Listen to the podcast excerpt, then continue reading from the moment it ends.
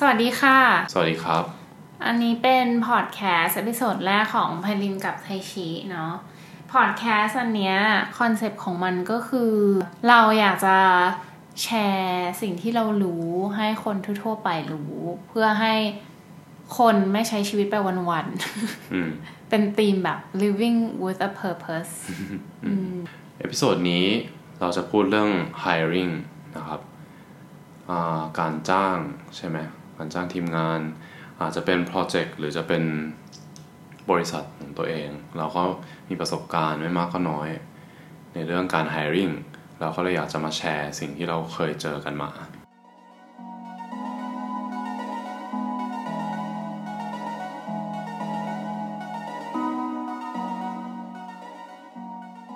เริ่มต้นจากถามทีชิก่อนว่าเคยสัมภาษณ์คนมาแล้วกี่คน ทีชิสัมภาษณ์คนเป็น job interview น่าจะเป็นน่าจะถึงประมาณห้าร้อยคน แล้วห้าร้อยคนนี่เยอะมากเลยเนาะ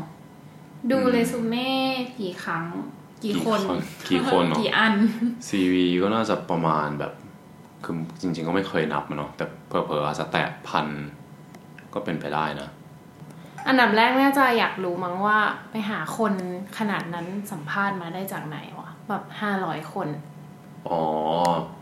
คือ sourcing จริงๆ มันก็มีหลากหลายเนาะอืม หลักๆใช้ job board อะไรเงี้ย job board มันมีตั้งแต่อันที่จ่ายตังค์อันที่ฟรี ก็ต้องหาจากอันที่ของฟรีก่อน ก็โพสไปทุกอันเลยที่มันฟรีแล้วก็แชร์กัน ส่วนใหญ่ก็จะเป็น LinkedIn Facebook อะไรเงี้ย แล้วก็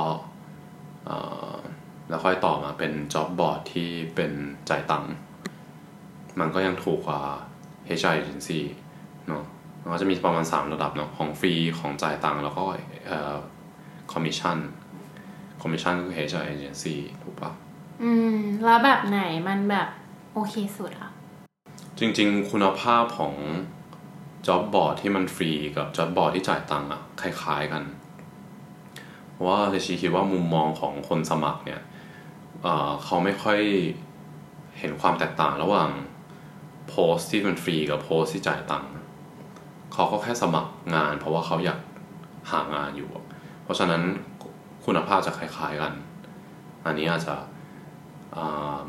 เป็นคอมเมนต์ที่ไม่ดีต่อบริษัท job board แต่มันก็จริง รู้สึกว่ามันก็แค่เป็นอัน just another board แต่อันนั้นจะจ่ายตังค์หรือไม่จ่ายตังค์คือเทชิก็ไม่รู้สึกความแตกต่าง แต่ HR agency มันก็จะเป็นอีกอีก feel หนึ่งเนาะเพราะว่ามันจะมีคนที่ 3 อยู่ตรงกลาง third party อยู่ตรงกลาง ที่จะมาเก็บค่าคอม ทีนี้ motivation ของคนที่ 3 เนี่ย คือเขาจะมาเป็น touch point กับเราใช่ไหมเราไม่สามารถคุยกับ candidate ได้ โดยตรงเนี่ย มันก็จะต้องผ่านคนที่ 3 คนนี้ ซึ่งคนที่ 3 คนนี้มันมี motivation หรือ hidden agenda ตรงที่ว่าทำยังไงก็ได้ให้เทชิ ยอมรับพนักงานที่เงินเดือนสูง ถ้าบอกว่า range แบบสมมุตินะหนึ่งหมื่นถึงสองหมื่นบาทอะไรเงี้ยเขาก็พยายามทำยังไงก็ได้ให้หาให้ให้ได้ชีตกลงกับแคนดิเดตสองหมื่นสองพันบาทอะไรเงี้ย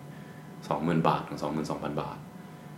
แล้วก็เขาจะมีเหตุผลอะไรสารพัดที่แบบ เอ้ยสองพันเพิ่มมาคุ้มมากเลยครับอะไรเงี้ยเขาขายของแหละ เพราะว่ามันก็เป็นค่าคอมอะนึกออกปะเขาก็พยายามจะอัพเงินเดือนให้อัพเงินเดือนให้ตัวเองกับตัวเองอ่าแคนดิเดตด้วยกับตัวเองด้วย แต่แคนดิเดตพวกเนี้ยผมเข้าใจว่าcandidate ที่อยู่ใน database ของบริษัทเอเจนซี่อันหนึ่งเนี่ย ถ้าสมมติอีก 3 ปี 5 ปีถัดไปเขาจะลาออกจากบริษัทเทเชียเขาก็ต้องกลับมาที่เอเจนซี่นี้อีก เสร็จแล้วเขาจะมาหางานใหม่หลังจากงานเทเชียเขาก็จะ base จาก salary เก่าก็คือ salary เทชิที่เขาอัพอัพให้ เป็น 22,000แล้วก็อัพมาเป็นแบบ 35,000ถึง37,000เขาก็ยิ่งได้ค่าคอมที่สูงกว่าอีกถ้าสมมติที่ไปกดราคา แล้วก็ไป convince เป็น sell หรือ vision หรืออะไรก็ตาม แล้วก็แบบทำให้ candidate แบบแฮปปี้กับที่หนึ่งหมื่นบาท เข้ามาในหนึ่งหมื่นบาท แล้วก็ตอนที่ลาออกไปหาเอเจนซี่เหมือนเดิม เขาก็อัพได้แค่เป็นหนึ่งหมื่นห้าพันถึงสองหมื่นบาทอันนั้นไม่ค่อยเข้าใจว่าทำไมแบบการได้เงินเดือน มันจะต้อง base จากที่เก่าใช่ไหมเพราะมันไม่ make sense ที่จะลดเงินเดือนจากที่เก่า แต่มันก็ไม่ make sense ที่จะได้เงินเดือนเท่าที่เก่าอหรือว่าได้เพิ่มจากที่เก่าแบบ ไม่กี่เปอร์เซ็นต์อะไรเงี้ยหมายถึงว่าถ้าเขาแบบเอออยู่ที่บริษัทเก่าแล้วเงินเดือนมันไม่แมชกับแบบสิ่งที่เขาทำได้แล้วเขาทำได้ดีกว่านั้น เยอะอืมเขาก็เลยอยากจะหาที่ที่คน appreciate แล้วเขาก็ไปหาปรากฏว่า ที่ใหม่บอกว่า ก็ถามว่าแบบขอดูสลิปเงินเดือนที่เก่าหน่อยว่าได้เท่าไหร่อะไรเงี้ย แล้วก็อ๋อผมให้เพิ่มแบบสิบเปอร์เซ็นหรือนะที่เก่านะไหวสุด ให้ได้ที่เก่านะโอเคไหมอะไรอืเงี้ยมอันนี้ก็เคยโดนมานะหมายถึงว่าอืมดูสลิปที่เก่าแล้วบอกว่า อืมให้ให้ให้ได้เท่าที่เก่า มันเหมือนไม่ได้มี direct effect จาก performance เนอะว่าได้อัพเงินเดือนไม่ได้อัพเงินเดือน อืม โอเค งั้นกลับมาที่เรื่องการ hiring ก็คือเมื่อกี้คุยกันไปแล้วว่าหาแคนดิเดตเยอะได้ขนาดนั้นมาจากไหนก็คือเหมือนหามาจากสามช่องทางเลยนะสามทั้ช่องทางมีช่องทางที่สี่ด้วย คือ คือถามคนรู้จักอ๋อเออก็ก็เสร็จคือขอสรุปมีช่องทางแรกคือช่องทางฟรีคือ LinkedIn Facebook ทั่วไป ช่องทางที่สองคือ Jobboard แบบที่จ่ายเงิน ช่องทางที่สามก็คือ อะไรนะ HR agency agency ช่องทางที่สี่ก็คือ referral referral แล้ว referral นี่ได้คนเยอะกว่าไหมอ่าบังเอิญที่ชิเพื่อนน้อยเนาะก็ไม่ค่อยหมายถึงว่าคนในวงการที่อยากได้อะมันไม่ได้ไม่ได้เยอะขนาดนั้น มันค่อนข้างประจุอยู่ในแค่วงการเดียวอะไรเงี้ย เพราะฉะนั้นก็เลยไม่ค่อย effective สักเท่าไหร่ คนเข้ามาน้อยผ่านเพื่อนหรือผ่านคนรู้จัก ขั้นตอนต่อไปในการสัมภาษณ์งานก็คือ จะรู้ได้ยังไงว่าคนที่เราคุยอยู่เขามีความเป็นไปได้ที่จะเป็นพนักงานเรา หมายถึงว่าเราคัดเลือกเขายังไง หลังจากที่เราเลือกเขาเข้ามาแล้วเนี้ยห้าร้อยคนเนี้ยมี potential ขนาดไหนใช่ไหมเออรู้ได้ไงอืมเพราะว่าเพราะว่าก็เห็นที่ผ่านมาคือเทชิอะสัมภาษณ์คนแบบนานสุดแบบสองชั่วโมงครึ่งแล้วคก็นไม่ เดียวเหรออืมเออแล้วก็ไม่เคยสัมภาษณ์ใครที่ต่ำกว่าหนึ่งชั่วโมงเลยอะไรเงี้ยเคยสัมภาษณ์สามชั่วโมงครึ่งเอเกืออบๆสี่ชั่ทำวโมงไมอะก็อยากรู้คนนั้นน่ะอยากรู้ว่าคนนั้นเขาเป็นยังไงเหมือนแบบการการมาทำงานกับใคร มันก็เหมือนแบบ เหมือนเป็นการคอมมิตว่าจะอยู่ด้วยกันอย่างน้อยแปดชั่วโมงต่อวันแล้วอะ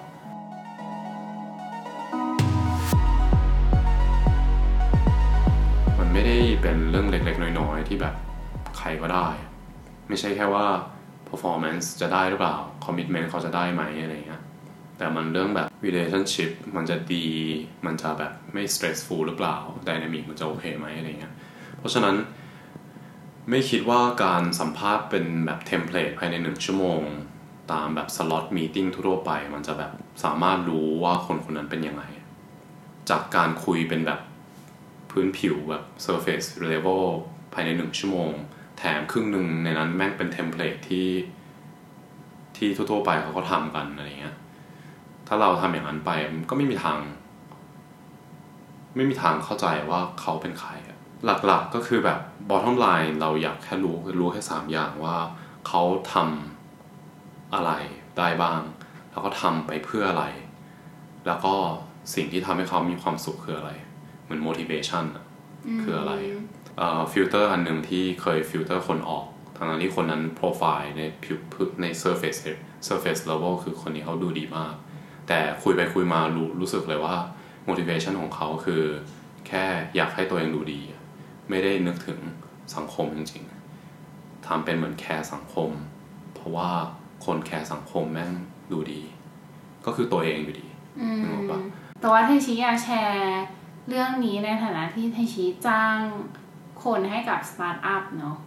อืม ในสตาร์ทอัพใช่เออแต่ว่าอย่างของพนินที่ทำสายครีเอทีฟอะก็คือเหมือนเคยสัมภาษณ์คนมา ก็น้อยกว่าเทชิเยอะอะเหมือนประมาณแบบร้อยคนอะไรเงี้ยวิธีสกรีนคนก็คือจริง ๆ แล้วจะเลือกคนจาก เพราะมันเป็นสายครีเอทีฟแล้วก็จะเลือกคนจาก chemistry มากกว่าอะไรเงี้ยอืมมากกว่าโปรไฟล์เพราะว่าโปรไฟล์ดูไปมันก็งานงานๆอะหมายถึงว่าเรซูเม่อะไรเงี้ยเข้าใจจะอยู่บริษัทอะไรมาจะทำอะไรมา ก็ก็ช่างมันเถอะแบบ as long as portfolio มันโคตรดีอะไรเงี้ยอืมอืมเออก็คือทำงานครีเอทีฟได้มีเซนส์เรื่องแบบความสวยงาม อืม ถ้าคืออันดับแรกเลยเลือกจาก portfolio อืมแล้วก็ อันดับที่สองก็คงดูเร็วๆว่าแบบเรียนที่ไหนมา อืมแล้วก็อันดับที่สามก็คือคล้ายๆกันก็คือเอ่อเหตุผลในสิ่งที่เขาทำอะไรเงี้ยอืมว่าทำไปทำไมอืมอืมทำไปทำไมทำหมายถึงว่า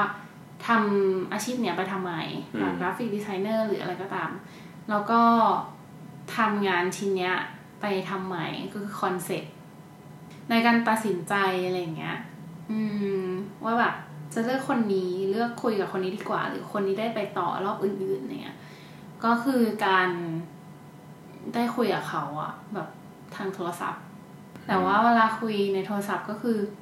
เรารู้ได้อะแบบเคมิสตรีที่มีอะในโทรศัพท์อืม